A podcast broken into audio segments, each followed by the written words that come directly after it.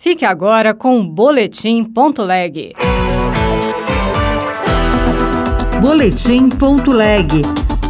As últimas notícias do Senado Federal para você.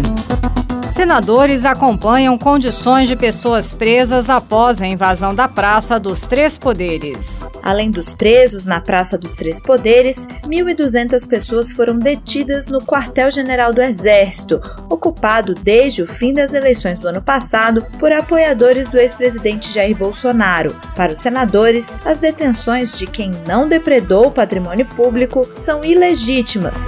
Vetos à Lei de Segurança Nacional podem ser derrubados para aumentar punição a vândalos.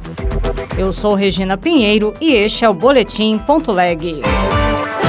A condição de centenas de pessoas detidas em Brasília após a invasão da Praça dos Três Poderes foi questionada por alguns senadores. Eles pedem um documento formal do Ministério da Justiça sobre a situação de cada uma.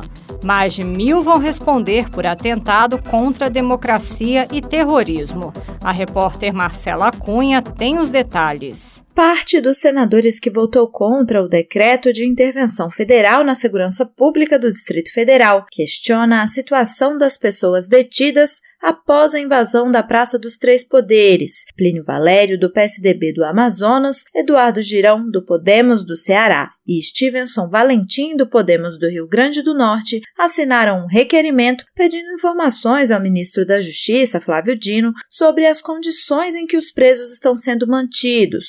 No documento, eles pedem que seja feito um relato formal da situação de todos eles. Para os três senadores, as detenções de quem não depredou o patrimônio público são ilegítimas, porque não se encontram em qualquer das hipóteses de prisão previstas em lei. Plínio Valério criticou a falta de experiência do interventor do DF, o secretário executivo do Ministério da Justiça, Ricardo Capelli. Jornalista por formação, Capelli foi secretário de Estado no Maranhão e é braço direito de Flávio Dino. Para Valério, é preciso separar os culpados dos inocentes. Claro que bandido tem que ser tratado como bandido, o lugar de bandido é na cadeia, o que foi feito não tem perdão, não tem desculpa, mas também botar o interventor que não entende nada de segurança e sai prendendo todo mundo, querendo o culpado, está punido inocente. E tem centenas de pessoas no ginásio em Brasília sem água, sem banheiro e sem comida. Senhoras de 80, de 70 anos, senhores também. Repito, lugar de bandido é na cadeia,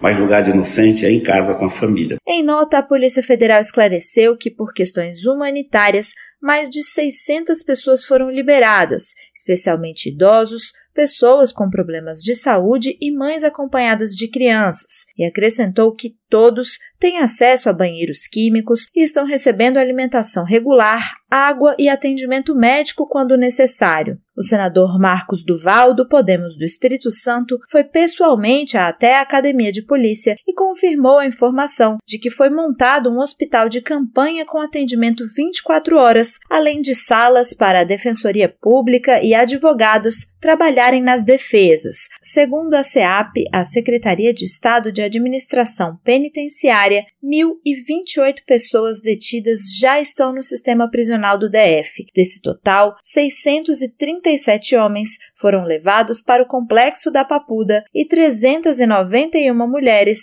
foram encaminhadas à penitenciária feminina do DF. Os vetos do ex-presidente Bolsonaro à Lei de Segurança Nacional serão votados em fevereiro. Vários senadores defenderam a derrubada desses vetos para que a lei atinja os criminosos que agiram contra a democracia e destruíram bens públicos.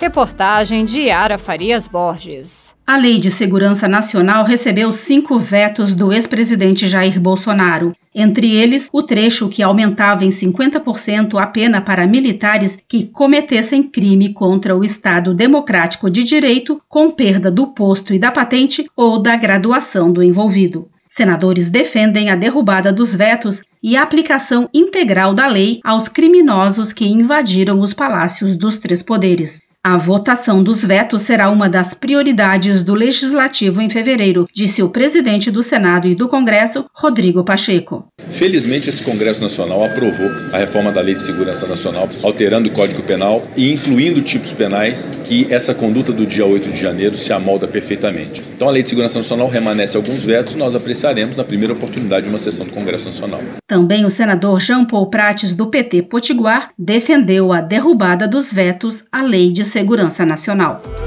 Outras notícias estão disponíveis em senado.leg.br/rádio.